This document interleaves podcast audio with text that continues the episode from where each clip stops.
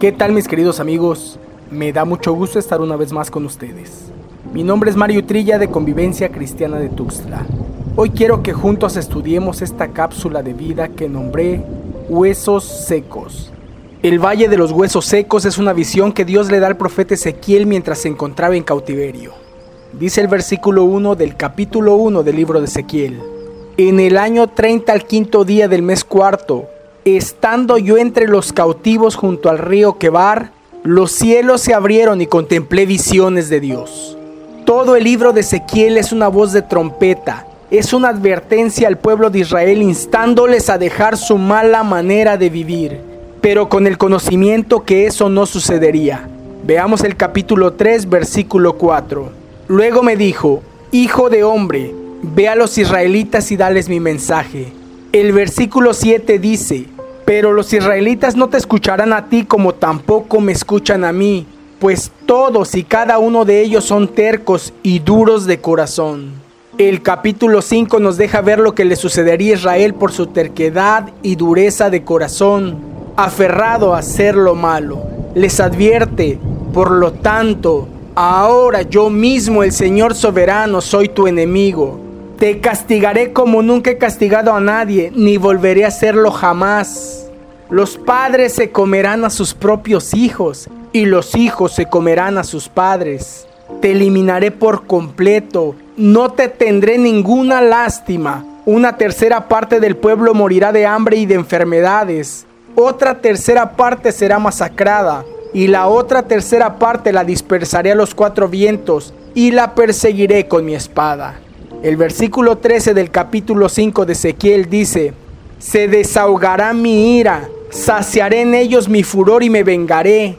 Entonces sabrán que yo el Señor he hablado en mi celo cuando desahogue mi furor contra ellos.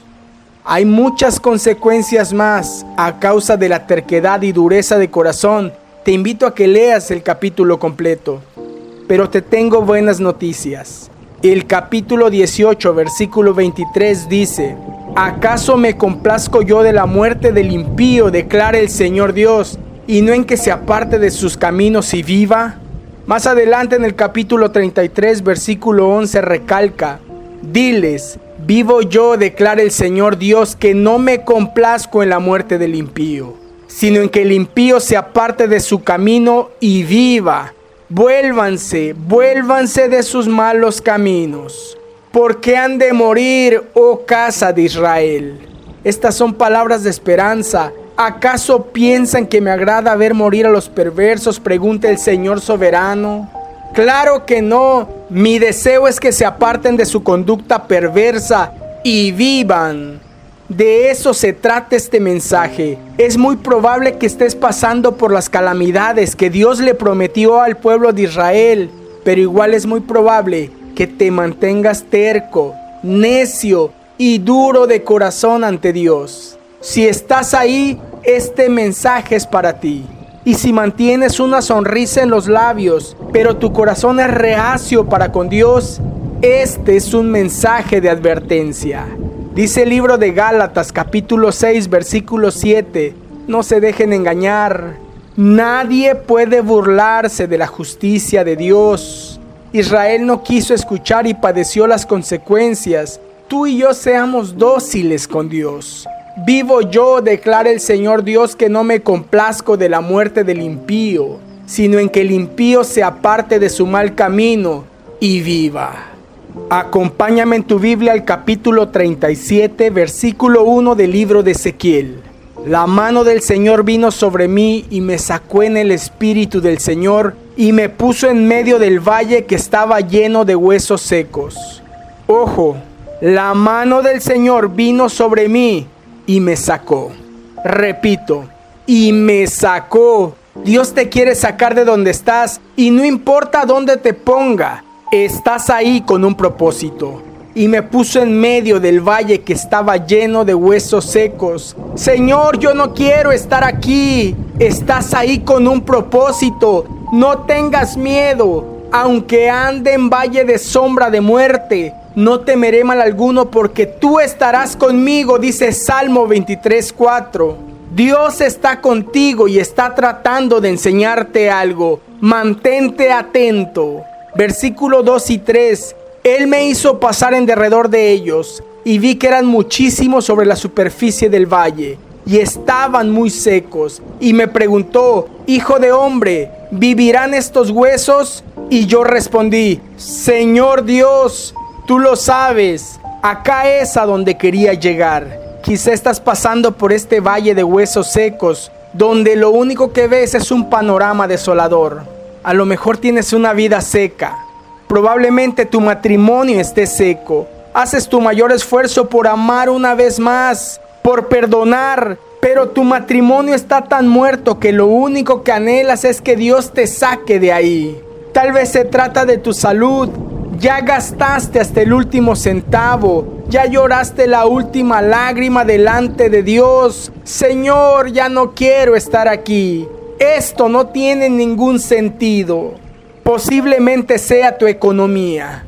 Ahora ya no solo estás al día, sino que te encuentras en menos X cantidad.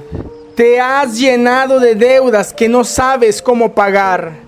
Los acreedores no dejan de llamar y tú no dejas de esconderte, pero no por sinvergüenza, sino por vergüenza. Señor, sácame de este valle de huesos secos. Dios le pregunta a Ezequiel, Hijo de hombre, ¿vivirán estos huesos? ¿Vivirá este matrimonio? ¿Vivirá esta economía? ¿Vivirá este cuerpo enfermo? ¿Podrás volver a ser feliz? Podrás una vez más tener paz. Señor Dios, tú lo sabes. Versículo 4 al 6. Entonces me dijo, profetiza sobre estos huesos y diles, huesos secos, oigan la palabra del Señor. Así dice el Señor Dios de estos huesos. Voy a hacer que en ustedes entre espíritu y vivirán. Y pondré tendones sobre ustedes Haré crecer carne sobre ustedes, los cubriré de piel y pondré espíritu en ustedes y vivirán y sabrán que yo soy el Señor. Hoy Dios nos muestra su plan, profetiza. ¿A qué se refiere? Dice Primera de Corintios capítulo 14 versículo 3. Pero el que profetiza habla a los hombres para edificación, exhortación y consolación.